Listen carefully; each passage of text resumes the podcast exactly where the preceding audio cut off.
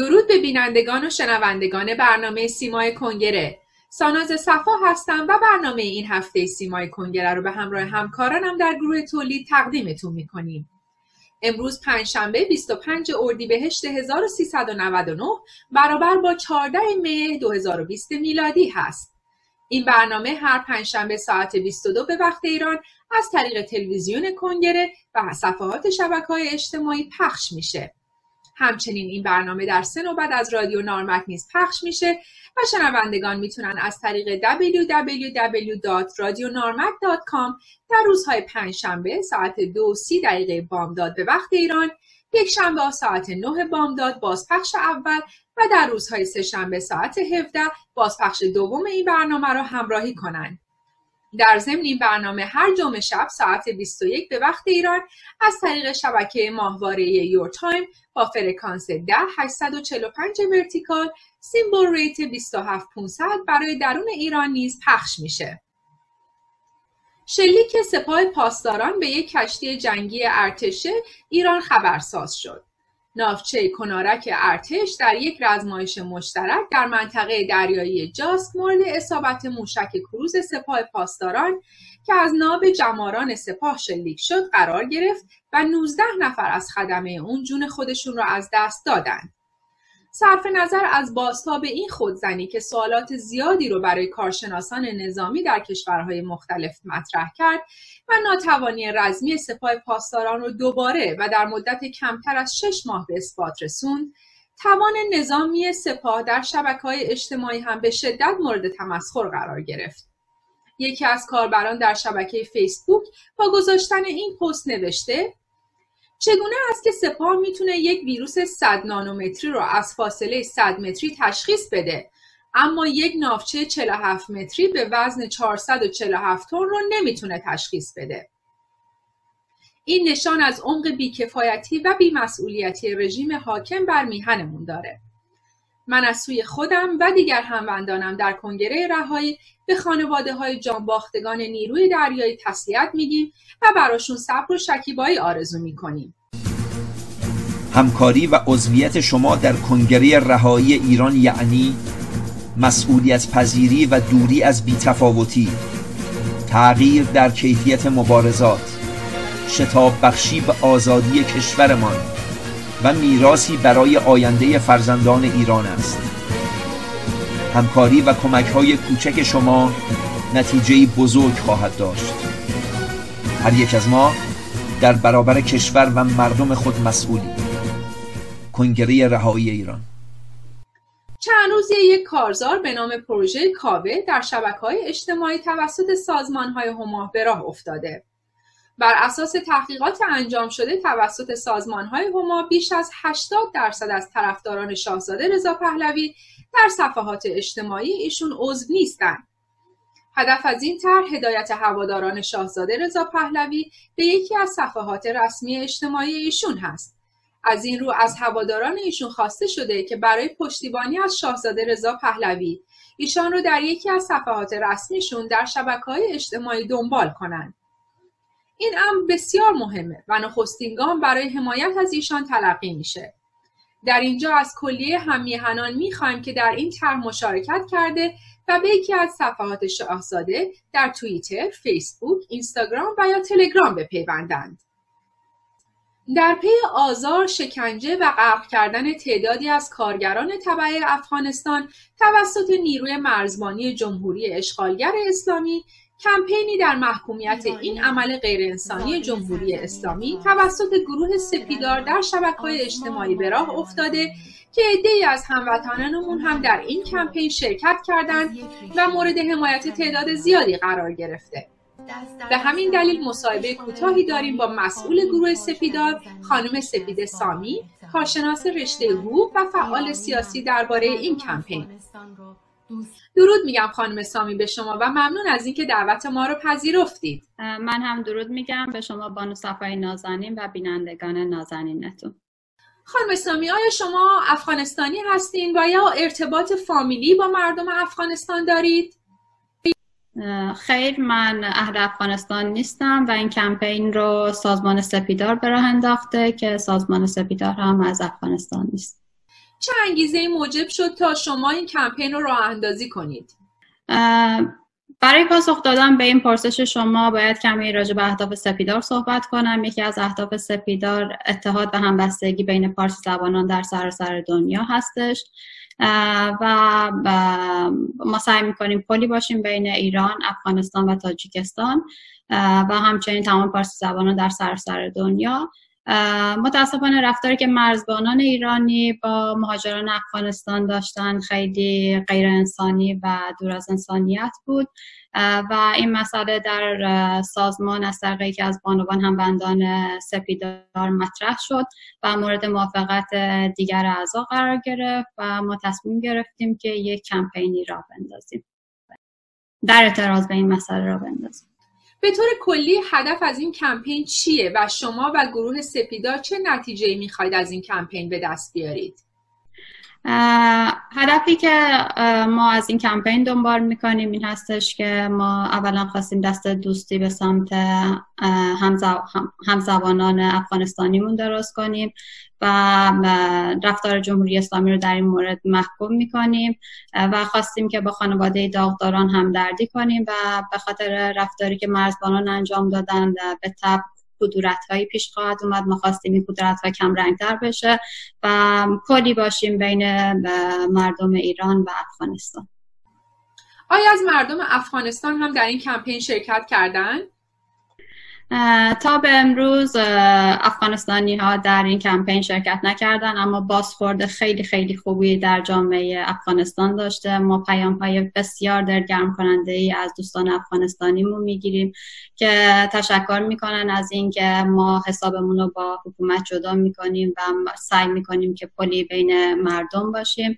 بازخورد خیلی خوب بوده و ما هم از این مسئله خوشحال هستیم. ولی ما فراخوان دادیم. چه دوستان ایرانیمون چه دوستان افغانستانیمون. هر زمانی که خواستند با آدرس های ما سپیدار زنده با زنان ایران می‌تونن ارتباط برقرار بکنن و اگر خواستن در کمپین شرکت کنن ویدیوهاشون رو یا پیامهاشون رو برامون بفرستن. بله ما هم در کنگره رهایی با نظرات شما کاملا موافقیم و این عمل پلید و غیر انسانی جمهوری اسلامی رو محکوم می‌کنیم. و همینجا اعلام می‌کنیم که ما که با مردم مهربون و خونگرم افغانستان در این غم شریک هستیم و دو ملت شریف ایران و افغانستان نباید رفتارهای غیرانسانی گروه های تندروی مانند فاطمیون، طالبان و القاعده و جمهوری اسلامی اشغالگر ایران رو به حساب ملت بذارن. ما با هم همدردیم. در اینجا از شما سپاسی دوباره داریم و با شما خداحافظی می‌کنیم. کشاورز دستش را در کیسه بذر فرو می کند. مشتی بیرون کشیده و بر روی زمین می پاشد. زمین دایه این بذرها شده و آسمان سایبانشان. خورشید گرم و بخششان می شود و ابر آبیاریشان می کند. یکسان و برابر. حضور من و تو و ما هم بر روی زمین تصادفی به همین زیبایی است. زمین دایه و آسمان سقفی بر سر همه ماست. هرچه بر روی زمین به دست آوریم در همینجا رها خواهیم کرد. اما ای انسان من و تو یک بچه مشترک بی همتا داریم. آرزو. آرزوی عشق آرزوی زندگی بهتر و آرزوی عاشق شدن. برای آرزوهایمان در برابر دستی که تبر دارد محکم متحد و هماوا بایستیم سپیدار ضمن ابراز همدردی با همزبانان افغانستانیمان به رودخانه انداختن مهاجران افغانستانی را توسط مرزبانان ایرانی به شدت محکوم می کنند و خواهان پاسخگویی جمهوری اسلامی نسبت به این رفتار می باشد.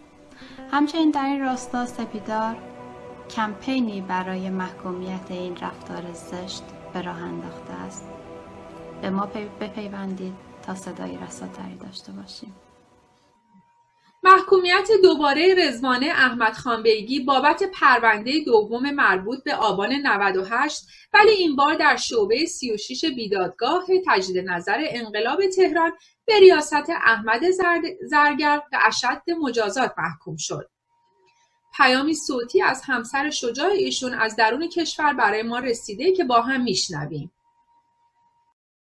با درود به شما و مخاطبین گرامی. حافظه تاریخی مقوله مهمی هست که من همواره سعی کردم یادآوری کنم. حاکمیت اشغالگر سرزمینمون همیشه اون رو مورد هدف قرار داده و قرار میده.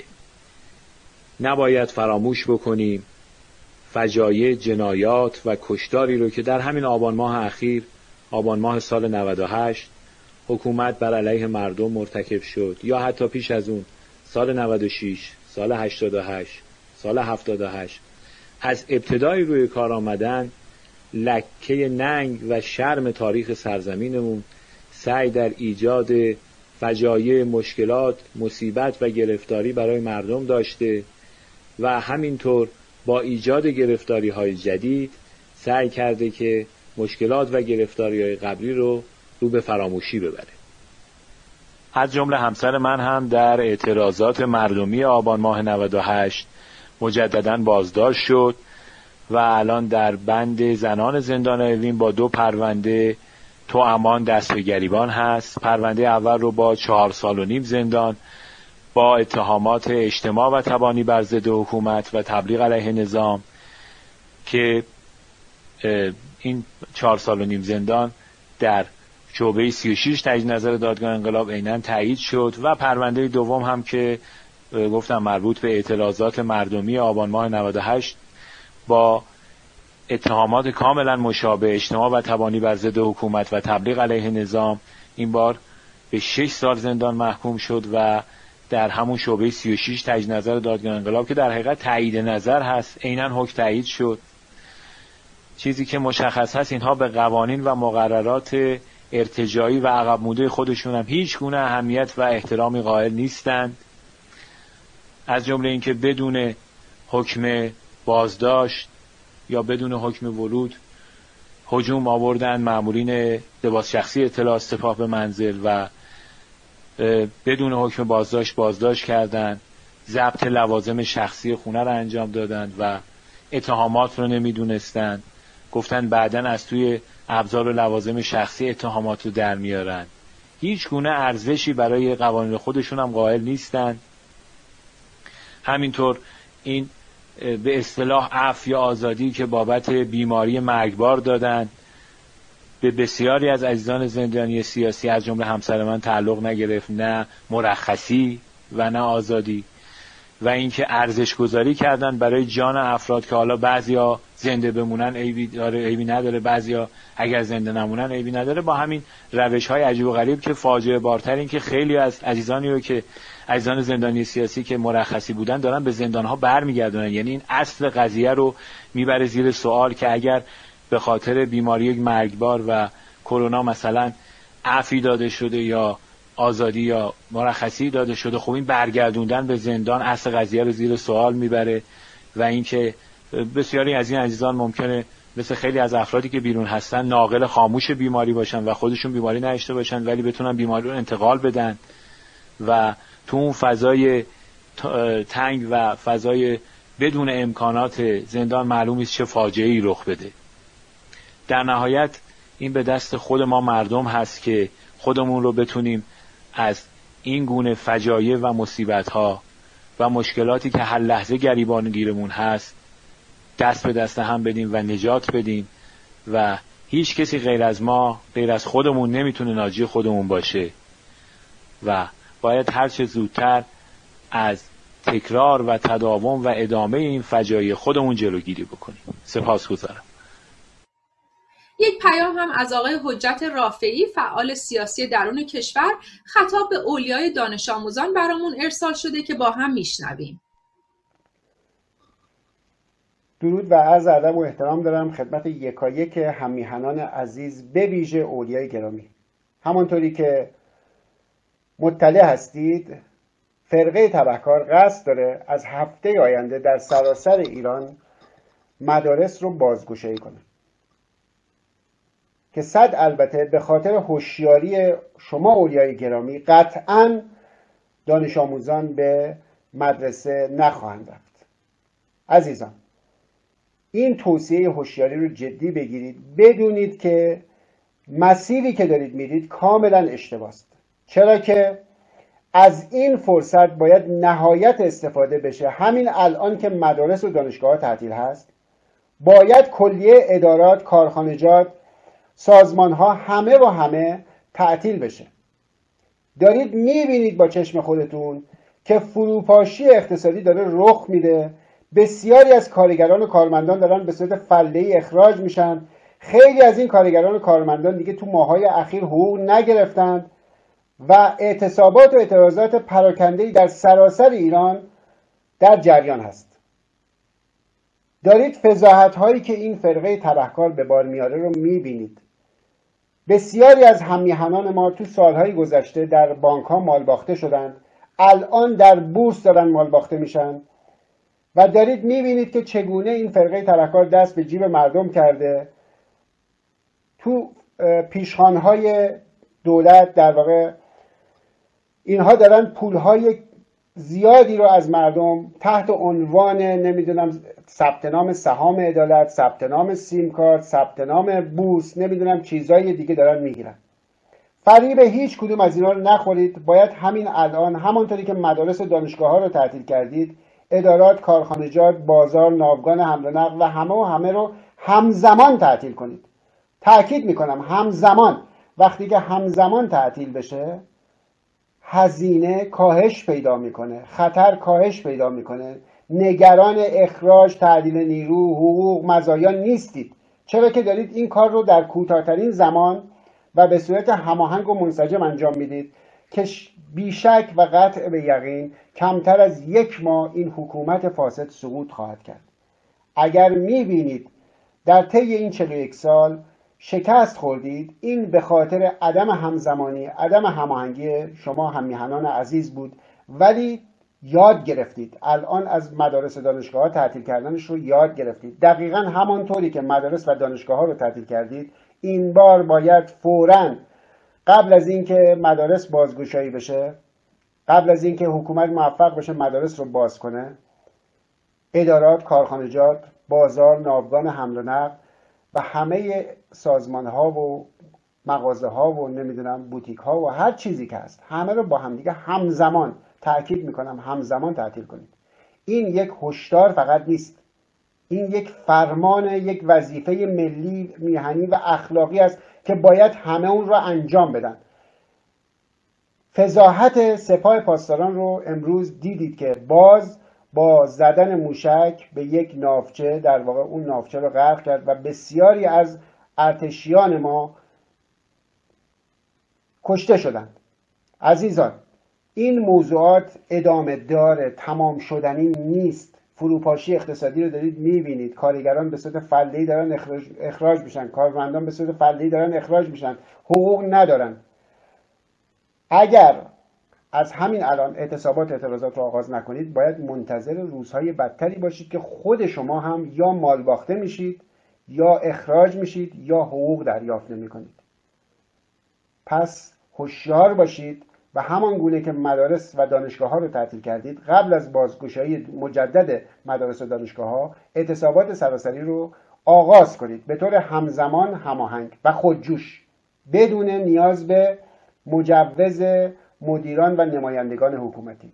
بدود از نوبت برنامه پژواک رسید. همکارم پویا بهرامی ما رو در جریان اخبار و وقایع مرتبط با ایران در اروپا قرار میدن. با هم ببینیم.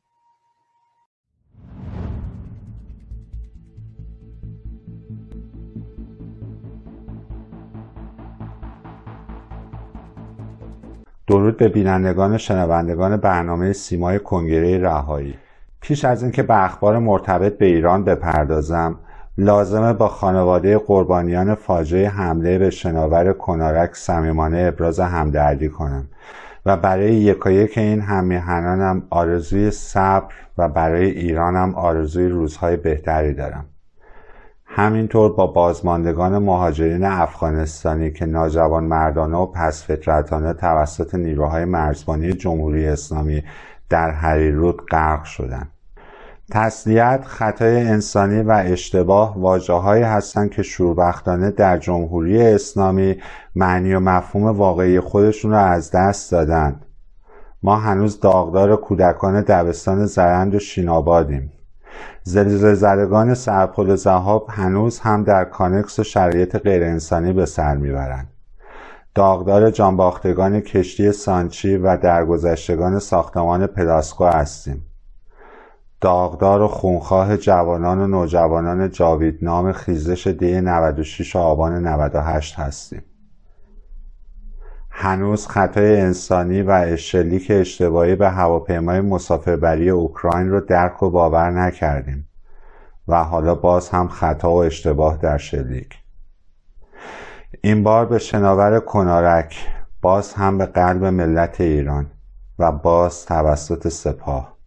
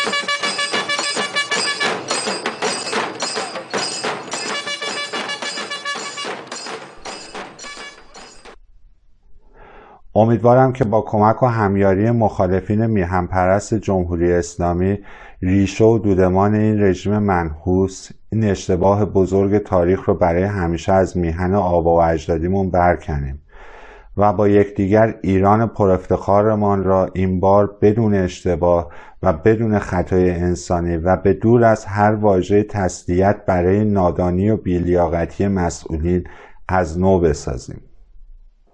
روزنامه بیلد آلمان در مقاله با عنوان در اینجا نیروی نظامی ملاها کشتی خود را غرق می کند به فاجعه کشته شدن 19 تن از هممیهنانمون که خدمه شناور کنارک بودن می‌پردازه و در ادامه می نویسه کارشناسان هشدار می دهند عدم کفایت رژیم جمهوری اسلامی خطر بزرگی برای منطقه است.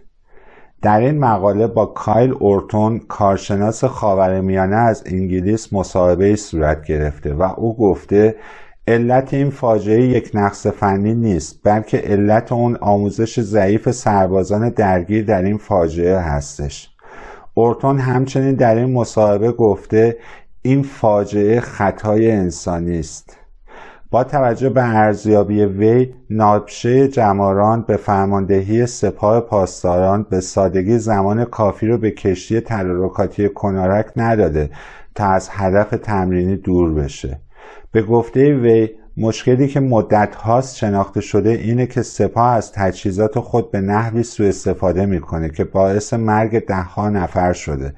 دقیقا همونطور که هواپیمای مسافربری اوکراین را در نزدیکی تهران ساقط کرد. این کارشناس درباره بیکفایتی خطرناک سپاه پاسداران هشدار میده و میگه اشتباه استراتژیک برخورد با کشتی های آمریکایی مستقر در منطقه می‌تواند پیامد جدی در بر داشته باشد.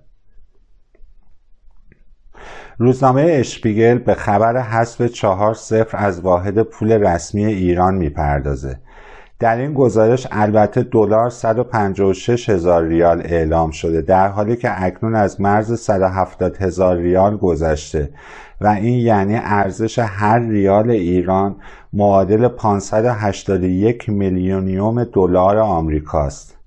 اینجور تصور کنید که یک ریال جمهوری اسلامی مساویس با صفر ممیز پنج تا صفر و سپس عدد 581 دلار آمریکا.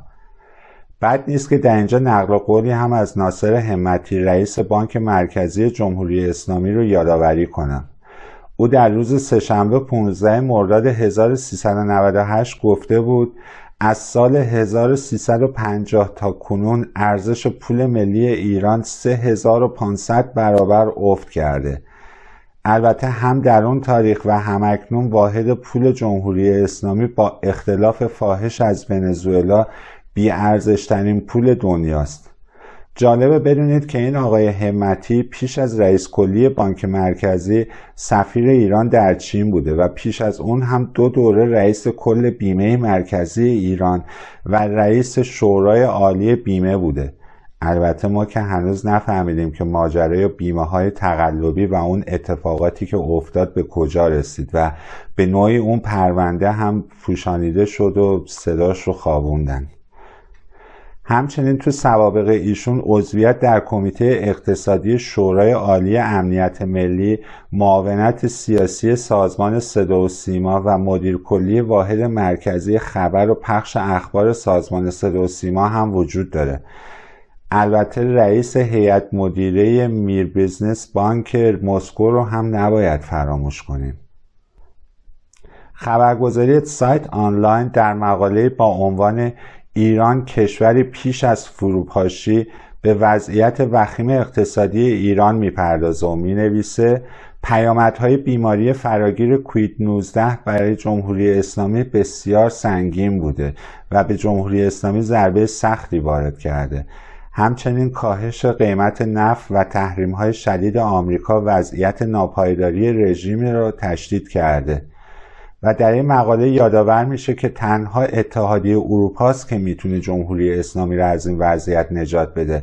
و توصیه سه دانشمند عضو انستیتوی اقتصاد جهانی کایل که مخففش میشه EFW به اتحادیه اروپا برای نجات رژیم آخوندی رو منتشر کرده. اما نکته جالب برای من در این مقاله حضور پررنگ نیروهای پروپاگاندای سایبری جمهوری اسلامی در رسانه های اروپایی به خصوص آلمانی زبانه و ارائه نظرات در جهت دفاع از جمهوری اسلامی. و امیدوارم که فعالین سایبری آزادیخواه میهم پرست در این عرصه ها حضور پررنگتری داشته باشند و تلاش در بیان واقعیت های موجود در ایرانمون کنند البته نظرات موافق با مردم ایران هم در بیان کامنت ها دیده می‌شد. مثلا کاربری با نام یان رایتر نوشته متاسفانه رژیم آخوندی تا کنون هیچ نشانه برای تغییر از انسانی شهر شدن نشون نداده. احتمالا کمک های ارسالی اتحادیه اروپا در جیب های این رژیم ناپدید میشه. دویچه در مقاله به فاجعه کشته شدن مهاجرین افغانستانی در مرز ایران می‌پردازه و همچنین در این مقاله به شرایط سخت و فشارهایی که این انسانها در کمپهای پناهندگی ایران متحمل میشن و همینطور اجبارشون به شرکت در جنگ داخلی سوریه توسط سپاه پاسداران و سایر مشکلات اونا می‌پردازه. خبر آخری که با اون می‌پردازم به خبرگزاری تیارتی هوار ترکیه یا در واقع همون تیارتی خبر ترکیه مربوط میشه که اونها هم مثل مقامات آلمانی خبر ارسال کیت تست کرونا از سوی ایران رو تکذیب کردن. البته در مورد این مقاله باید بگم که به شدت تکذیب کردن. عنوان مقاله هستش ادعاهای رژیم در مورد ارسال کیت تست کرونا به ترکیه کاملا بیاساس است. در این مقاله به ادعاهای بیاساس جمهوری اسلامی از جمله کشف کرونایا پرداخته میشه و همچنین نگارنده این پرسش رو مطرح می‌کنه که واقعا سردمداران مسلمان جمهوری اسلامی چه هدفی رو پشت این دروغهای بزرگ دنبال می‌کنن؟ به این ترتیب به پایان برنامه این هفته پژواک رسیدیم. جا داره که مجدد از تمامی کارکنان زحمتکش و حوزه سلامت به خصوص پزشکان و پرستاران و محققان که تنها امید مردم جهان برای نجات از این کابوس هستند و مخصوصا هموندان کنگره رهایی شاغل در این بخش که می‌دونم چه فشار طاقت فرسایی رو تحمل می‌کنن و مخصوصا جناب دکتر مازیار زفری نهایت تشکر قدردانی رو داشته باشم. کرونا رو جدی بگیرید و به توصیه های پزشکی عمل کنید. پاینده ایران. بدرود ممنون از شما پویا که ما رو در جریان وقایع مربوط به ایران قرار دادی. در هفته گذشته ویدیویی از یک آتش به اختیار ارزشی در شبکه های اجتماعی باستاب زیادی داشت. ویدیویی که یک جوان دو آتیشه مسلمان از سیقه با یک دختر نه ساله به دلیل فقر و تنگدستی پدر دختر تعریف می‌کنه و این عمل رو کاملا شرعی و اسلامی مینامه. ببینید اصلا ربطی به سن نداره. من خودم خیلی آدم غیرتی هم یه وقتی که فکر نکنه آدم چیزی هم ولی وقتی برادر طرف رضایت رو بده و پدرش رضایت برا خصوصا برادرش رضایت بده دختر از هفت سالگی اصلا می‌تونه سیغه شدن و تنفروشی رو آغاز کنه و هیچ اشکالی هم نداره. هیچ اشکالی نداره. من خودم دختر نه ساله پدر برای اجاره خونهشون مونده بود. پدرش اومد گفت برادرم دختر نداشت. پدرش اجازه داد خب منم سیغه کردم دخترشونو. خیلی هم حال کردم. ببینید عیبی نداره. مهم اینه که به غیرت برادر و پدر ضربه نخوره. وقتی خودشون اجازه میدن عیبی نداره. وگرنه اگه به غیرت باشه من خودم از همتون غیرتی ترم. در همین رابطه آقای مسعود نجاتی عضو شورای مرکزی سامانه پادشاهی خان و یکی از سازمانهای هما یک بیانیه ویدیویی منتشر کردند که با هم می‌بینیم. درود بر شما. موضوع امروز من هستش کودک همسری.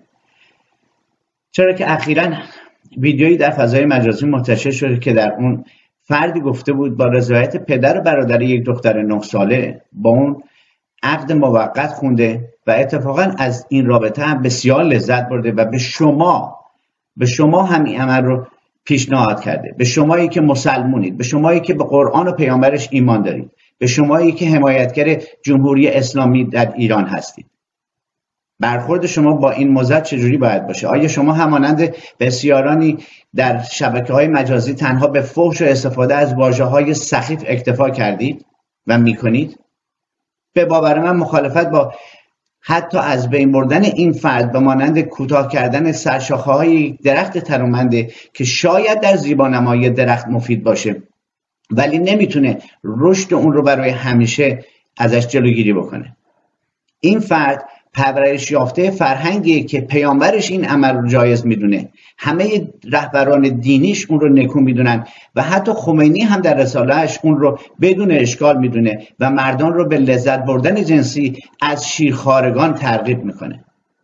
حالا پرسش اینجاست که هدف ما باید از بین بردن محصول باشه و یا مبارزه با پرورش دهندگان درختیه که میوش و زجر و بی اخلاقی و نزول انسانیته. حالا می‌دونم که بسیاری از شما دین باوران میگید که اسلام به ذات خود ندارد عیبی هر عیبی که هست از مسلمانی ماست. در صورتی که باید بگید اسلام به ذات خود دارد همه عیب زیرا که پدیده است از عالم غیب. آن غیب اگر قدرت رویاندن داشت یک تخم خرد در مخ مسلم میکاشت. خرد یارتون پاینده ایران بدون خرافات و اخلاق مدار. بدرود. بله. باورهای شدید افراطی باورهایی که همه ساله موجب کشته شدن هزاران انسان بیگناه در سراسر دنیا میشه. افراطیگری که کودک و نوجوان و پیر و زن و مرد نمی‌شناسه. باورها و تعصباتی که اکثر اونها هیچ پایه و اساس درستی نداره و توسط یک عدهای خاص و برای مقاصدی خاص پایریزی و ترویج میشه. بخش اعظمی از همین باورها از دل مذاهب بیرون میان و در گذر زمان و متناسب با خواستهای حاکمان دستخوش تغییر میشن و به شدت ریشه در فرهنگ و باورهای مردم پیدا می‌کنن. مثل این یکی.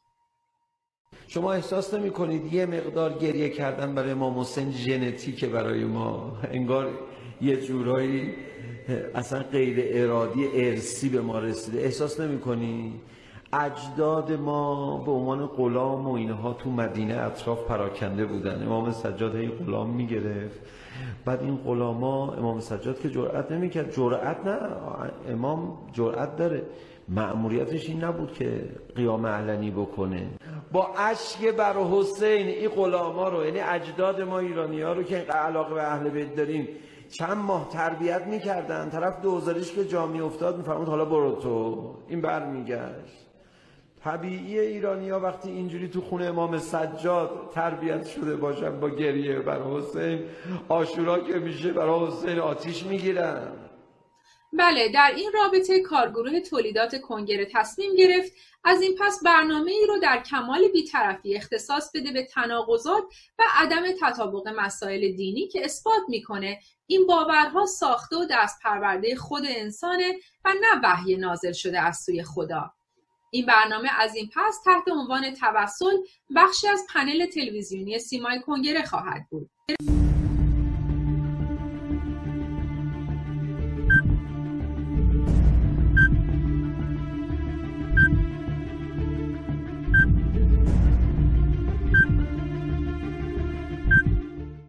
در این برنامه آشنا میشیم با خانم مریم معزنزاده فعال حقوق مدنی و از گردانندگان سایت BCR گروپ که درباره حقوق مدنی فعالیت داره. خانم معزنزاده به برنامه سیمای کنگره خوش آمدید و ممنون از اینکه دعوت ما رو پذیرفتید. بله درود بر شما خانم صفا و شنوندگان و بینندگان عزیز و سپاس از اینکه منو به من فرصت دادین که بیام.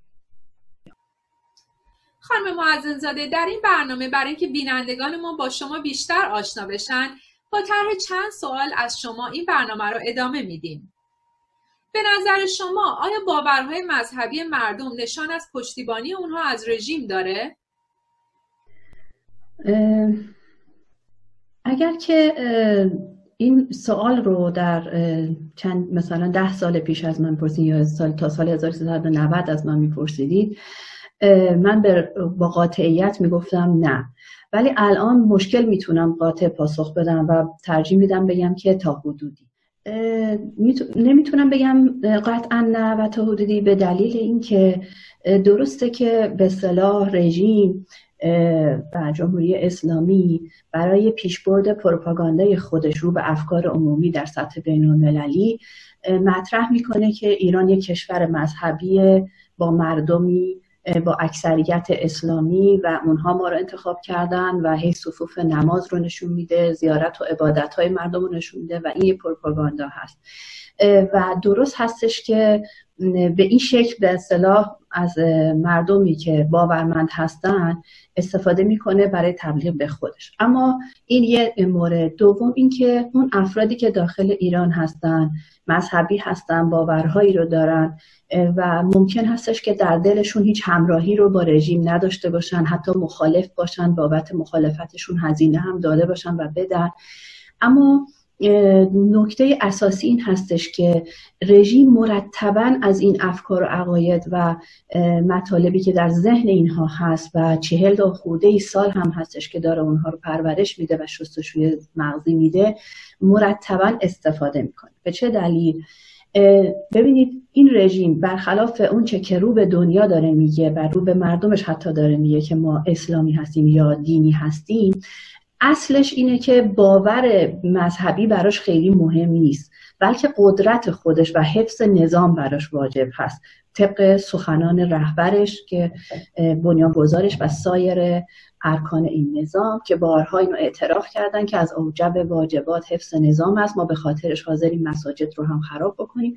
خب یک سری خط قرمزهایی به وجود میاره و داره. مردمیه که باورمند هستن تصور بکنید. خب یک نفر مسلمان باشه حالا یا سنی یا شیعه حالا در اکثریت ایران شیعه امام رضا مثلا براشون خیلی مهمه و براشون خط قرمزه. حکومت هم فعلا کاری نداره. اینا میرن زیارت می‌کنن میان. ولی در جایی در دهه هفتاد اتفاق افتاد که به هر حال یک گروهی از اپوزیسیون قوی تر شده بود و ممکن بود در افکار عمومی یک جایگاهی برای خودش دست, دست پا بکنه. رژیم که دائم میسنجه افکار عمومی داخل کشور رو مبادرت کرد به انفجار حرم امام رضا و این خط قرمز اون دسته ای بود که تا حالا کاری به رژیم نداشتن. همراهی هم نمی‌کردن یا خیلی هم مخالف بودن. اما اینجا احساس کردن اون باورهاشون خدشهدار شد اون باورهاشون به خطر افتاد. الان به خاطر اینم که شده بریم کنار رژیم غربی.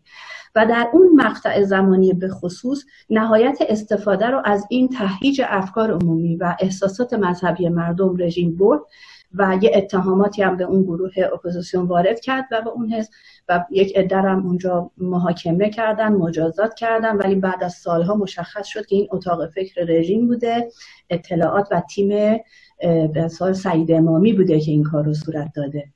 این یه مثال.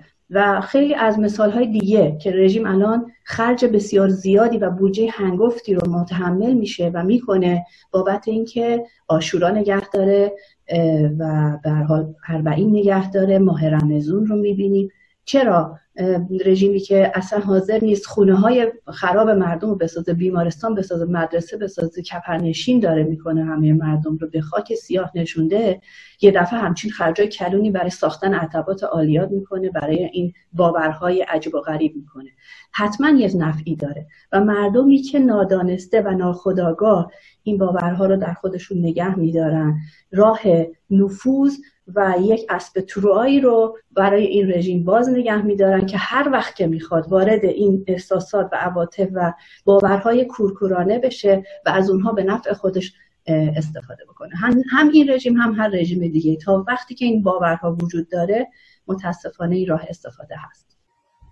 بله همونطور که شما اشاره داشتید رژیم از باورهای مذهبی مردم به نفع خودش بهره می‌بره تا به اهدافش دست پیدا کنه. حالا با اشراف بر این موضوع چطور میشه جامعه متدین و باورمند به دین رو از طرفداران رژیم تمیز داد؟ خب همچون که در سال اول احتمالا توضیحش یه مقداری واضحتر شد ببینید ما می‌تونیم این سوال رو یه کمی ببریم بالاتر بیاریم و بزرگتر بکنیم. چون اساسا ما باید ببینیم از طرح این سوال دنبال چی هستیم. خب ما الان اینا رو تمیز بدیم. چه اتفاقی خواهد افتاد؟ اینا باید بپرسیم از خودمون. وقتی که این گروه به دنبال به هر حال هر جوری هست یه روزی و یا یک جایی به کار رژیم میان و طرفداران خاموش رژیم هستن بدون اینکه خودشون حتی بدونن خب ما الان تمیزشون رو بدیم تأثیری نمی‌کنه. و ما به این منظور یک نکته رو باید در نظر بگیریم و اون این هستش که اگر ما بیایم به هر حال با پرده برداری هایی از حقایق دینی و که پنهان دینی که در چه مرحله ای هست چرا این اتفاق افتاده و اون پرده برداری ها انجام بشه کسایی که واقعا باورمند واقعی می‌خوان باشن. به دنبال معنویت بودن که دنبال دین اومدن نه استفاده دین. به حال یه تو پرانتز بگم وقتی که یه حکومت دینی تشکیل میشه یکی از آفتهای باورهای دین مداران این هستش که چون به قدرت می‌رسن به وسیله این باورهاشون یا کسب منافعی می‌کنن و الان عقیده قالب به اونها کمک می‌کنه. بنابراین نمیشه تمیز داد که واقعیه یا غیر واقعی. در حال به قول دانشجوی قدیمی اینا کاربردیه یا محضه. مثل مثلا رشته های کاربردی و محض. این عقاید کاربردی یا محض نمیشه تمیز ولی اگر ما بیایم پرده برداری حقایق دینی بکنیم و اصل دین رو نشون بدیم که همان به حال یک گرایش خداجویی از اول بوده و بعد آراسته پیراسته شده به چیزایی که میورد استفاده قدرت مداران قرار گرفته و سیاست مداران قرار گرفته از جمله همین رژیم اسلامی.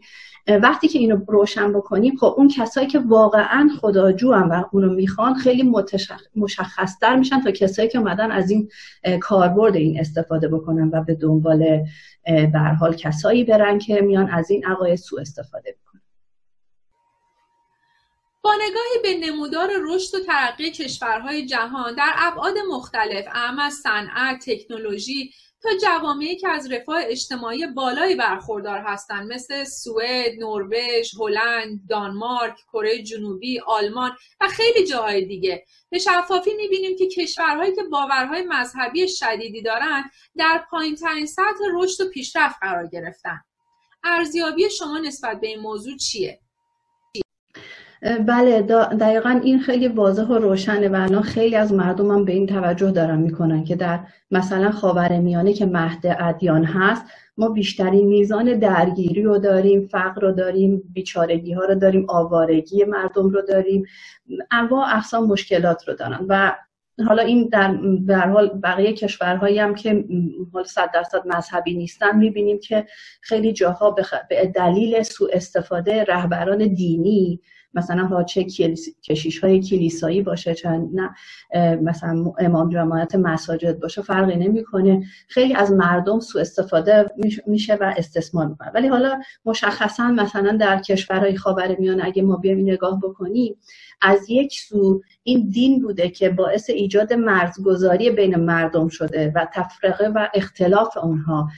بنابراین هر کسی که می‌خواسته در این منطقه سوقل جیشی به اصطلاح ژئوپلیتیک میشه گفت سرمایه گذاری بکنه بازار فروش اسلحه درست بکنه نفت ببره گاز ببره برگردونه سهامی بذاره هر یا از این در به اصطلاح منطقه ژئوپلیتیک استفاده ببره در اینجا پایگاه داشته باشه بهترین وسیله این بوده که بیاد این اهرم رو فشار بده و پا بگذاره روی محور اختلاف مردم. مثلا بگه شما مسلمانی اینا سنی هستن اینا ایزدی شما کی هستین؟ حتی اختلافات اتنیکی هم ایجاد کرده ولی از همه پتانسیل ها بالاتر پتانسیل مذهب بوده. جنگ های سکت ها رو راه اندازی کرده فرقه های شیعه سنی فرقه های این اون. من مثلا حالا تو خود شیعه ها چه فرقه داریم دوباره این با اون لج می‌کنه. این منازعات فقط به نفع کسایی میشه که مافیای قدرت رو دارن و می‌خوان در این منطقه قدرت داشته باشن. خب یکیش هم همین جمهوری اسلامیه و ولی پشت این جریان مافیای قدرت جهانیه به باور من که به هر حال از مثلث زر و زور و تزویر استفاده می‌کنن که همانا قدرت و ثروت و رسانه باشه و افکار عمومی رو هدایت می‌کنن به سمت یه می‌خوان. و جنگ هایی هم در منطقه به وجود میارن. ظهور داعش ظهور طالبان و بعدا انتشار اسناد اونها که معلوم شده از کجا سرچشمه می‌گیره و همچنین استفاده از مردم به صورت مذهبی همه جا دید الان در خاورمیانه خیلی خوب دیده میشه.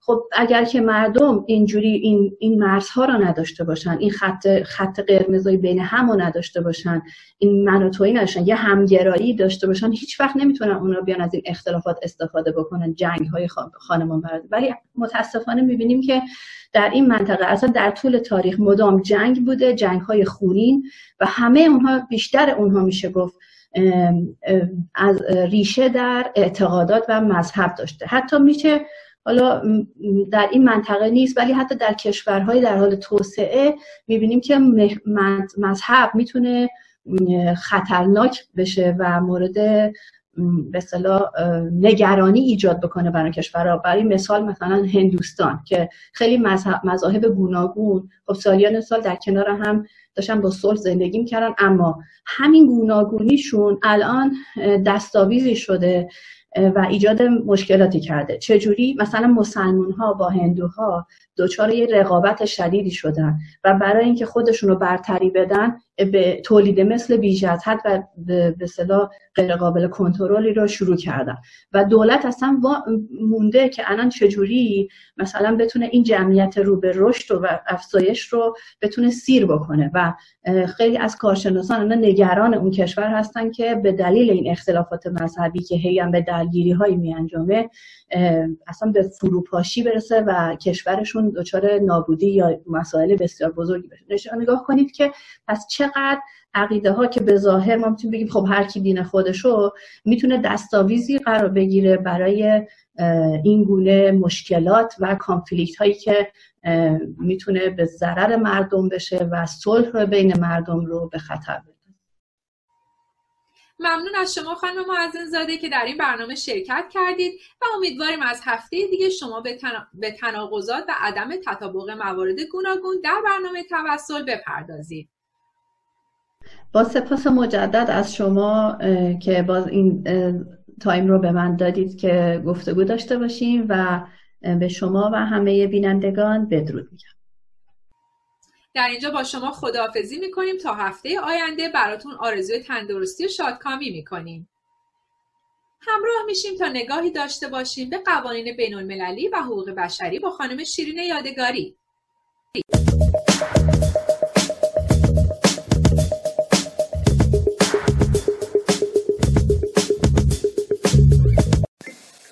درود گرم و صمیمی خدمت شما.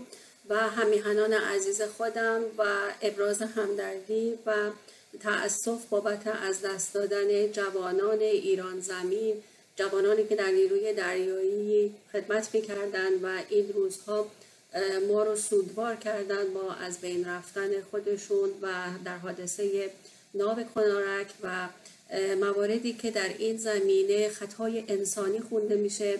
امروز نگاه اجمالی داریم که آیا این خطاهای انسانی اجازه دارند که جان و هویت در واقع فرزندان ایرانی رو بگیرن و هیچ سیستم حقوقی بین المللی مطالبهگر نیست مطالبهگر جمهوری اسلامی ایران نیست در دادگاه های بین الملل و اینکه ولی خود جمهوری اسلامی با طرحهای دستوریتی در واقع به دنبال محاکمه کردن اسرائیل هست در دادگاه های بین الملل و اینکه این روزها تصمیم داره که یک سفارتخانه مجازی در اورشلیم تأسیس بکنه و حقوقهای بین المللی رو از طریق دادگاه های بین المللی مطالبه بکنه. ولی برای این جوانان ایرانی هیچ کس مطالبه گر نیست. هیچ یک از ایرانیان و حقوقدانان ایرانی که امروز باید در کنار این خانواده های عزیزان باشن نیست. امروز بررسی می‌کنیم این خطاهای انسانی رو. اینکه در نگاه بین الملل چه جایگاهی داره و اینکه یک مقدار تحلیلی تر با این قضیه در واقع امروز برخورد می‌کنیم و اینکه در سیستم بین الملل حکومت های توتالیته معمولا از چه روش هایی استفاده می‌کنند که دیگران و دیگر بازیگران بین الملل را تحت تاثیر قرار بدن و شرایط حکومت و اون شرایطی رو که در واقع مد نظر خودشون هست پیش ببرن. عزیزان خطای انسانی به خطایی گفته میشه که در واقع سیستم های عامل خارجی سیستم عامل یعنی اون ماشین و اون عامل های فرضی در واقع ماشینری دخالتی نداشته باشن و دخالت انسان در اون مد نظر قرار گرفته باشه. و در واقع در خطاهای انسانی معمولا دو فرضیه یا دو تحلیل وجود داره. یکی این که طرح ممکنه اون طرح و اون پروژه‌ای که در اون زمینه این اتفاق افتاده ممکنه کامل نباشه و عملکرد درست باشه.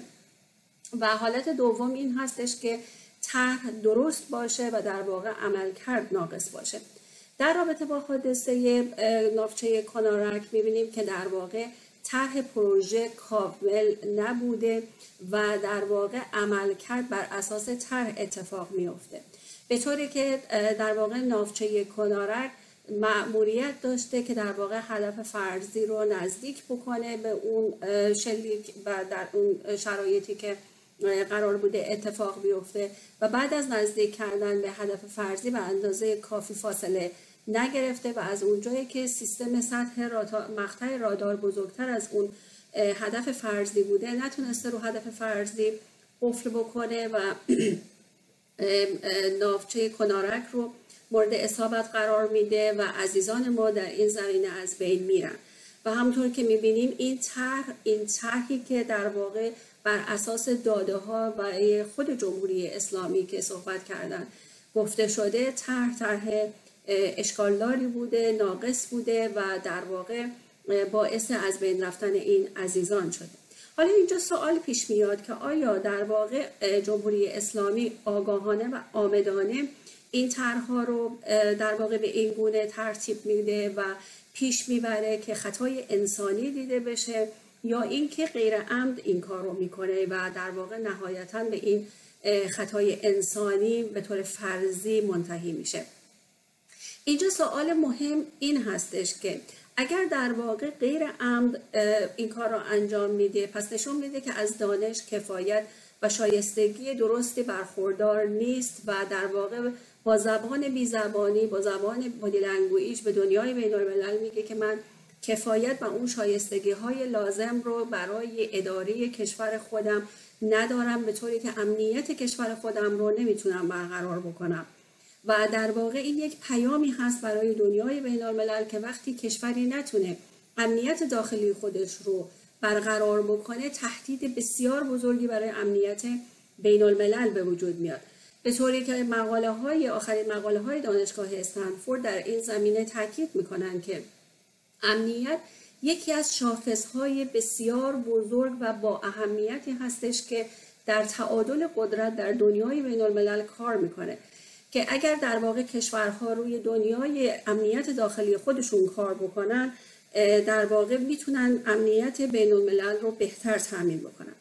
فرضیه دوم این هستش که اگر در واقع عمد و آگاهانه داره این کار را انجام میده که در واقع عقیده ما این هست که آگاهانه داره به سمت خطاهای انسانی پیش می‌بره شرایط رو که تعداد این خطاهای انسانی در سالهای اخیر بیشتر شده بر اساس فرضیه در واقع طرحهای خطاپذیر انجام میشه. طرحهای خطاپذیر از چند زمینه مشتق شده که در واقع بر اساس خطاهایی هستش که خطاهای عادتی هست خطاهای توصیفی هست خطاهای مختلفی و خطاهایی که بر روی از روی مشتق داده ها اتفاق میفته که امروز تمرکزمون بر روی خطاهای مشتق داده ها هست. خطاهای مشتق از داده ها به این گونه هستش که در واقع بر اساس داده جمهوری اسلامی که سیستم توتالیته هست این طرحها جلو میره. و مشتق داده های جمهوری اسلامی بر اساس طرح گوبلز اتفاق میافته. طرح گوبلز یک مغز متفکر هیتلر بوده و اعتقاد داشته که در شرایطی که حکومت به سمت بیکفایتی و در واقع ناکارآمدی پیش میره بهتر هستش که اذهان عمومی رو ببرن توتالیت مردان کسانی که سیاست مداران بهتر هست که در واقع اذهان عمومی رو, عمومی رو به سمت یک در واقع مسئله فرعی و بزرگ جلب بکنن. هرچی این مسئله فرعی تر و بزرگتر اتفاق بیفته باعث میشه که شرایط از اون تعادل و بالانس خارج بشه و بیکفایتی و ناکارآمدی سیستم های توتالیته مشخص نباشه. طرح گوبلز که در واقع بسیار در دنیای بین الملل معروف هست خیلی کمک می‌کنه به این جور حکومت ها که در واقع در این زمینه بیکفایتی خودشون رو از دیدها و اذهان عمومی در واقع پنهان بکنن. و اینجا واقعا جا داره که یک مطلب بسیار مهمی رو در رابطه با دزدانی که کشورها رو به عنوان دزدان سیاسی و دزدان مذهبی شناخته میشن عنوان می‌کنیم همونطور که می‌دونید در هر کشوری دزد زیاد هست. دزدهای معمولی که در واقع جیب و اموالتون و خونه هاتون رو می‌زنن.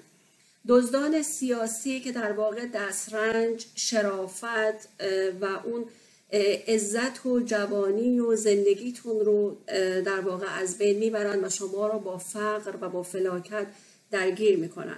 و دزدان مذهبی که دنیا و زندگی رو ازتون می‌گیرن علم رو, علم رو می‌گیرن و شما رو در واقع با خرافات درگیر می‌کنن و اینکه این شرایط رو به سمت ناامیدی افسردگی غم و اندو پیش می‌برن. و اینکه در واقع دزدان معمولی رو در واقع شما انتخاب نمی کنید اونها شما رو انتخاب می کنند و به خونه شما میان. ولی دزدان مذهبی و دزدان سیاسی رو شما انتخاب می کنید دوست عزیز. هموطن گرامی با بها دادن با ارج دادن به این دزدان سیاسی و مذهبی باعث میشید که اونها بالغ بشن رشد بکنن پخته تر عمل بکنن و هر روز بیشتر از روز قبل طرحهای خودشون رو پیش ببرن. بنابراین این شما هستید هموطن عزیز و گرامی که اجازه ندید این دزدان به افکار شما دستبرد بزنن مال انرژی جوانی و سرمایه ملی شما رو غارت بکنن. هر یک جوان ایرانی در واقع سرمایه ملی ما محسوب میشه و اینکه لحظه به لحظه شاهد پرپر شدن اونها هستیم و هیچ کاری نمی کنیم. واقعا همینجا جا داره که از تمام حقوقدانهای بین المللی بخواهیم که در واقع به جمع ما به جمع کنگره بپیوندن و در یک دادگاه بین المللی صالح جمهوری اسلامی رو محاکمه بکنیم و در واقع فرصت ندیم که این افراد امروزه به محاکمه اسرائیل فکر می‌کنن در اورشلیم با تأسیس سفارت مجازی و اینکه دوستان ما باید با همبستگی با اتحاد در واقع جمهوری اسلامی رو در دادگاه های صالح بین الملل محاکمه کنند. با امید روزهای پیروزی اتحاد انسجام برای تک تک شما ایرانیان عزیز تا هفته آینده و برنامه دیگر بدرود. با سپاس از خانم شیرین یادگاری به بخش پایانی برنامه رسیدیم. تا دیداری دیگر خرد یارتان.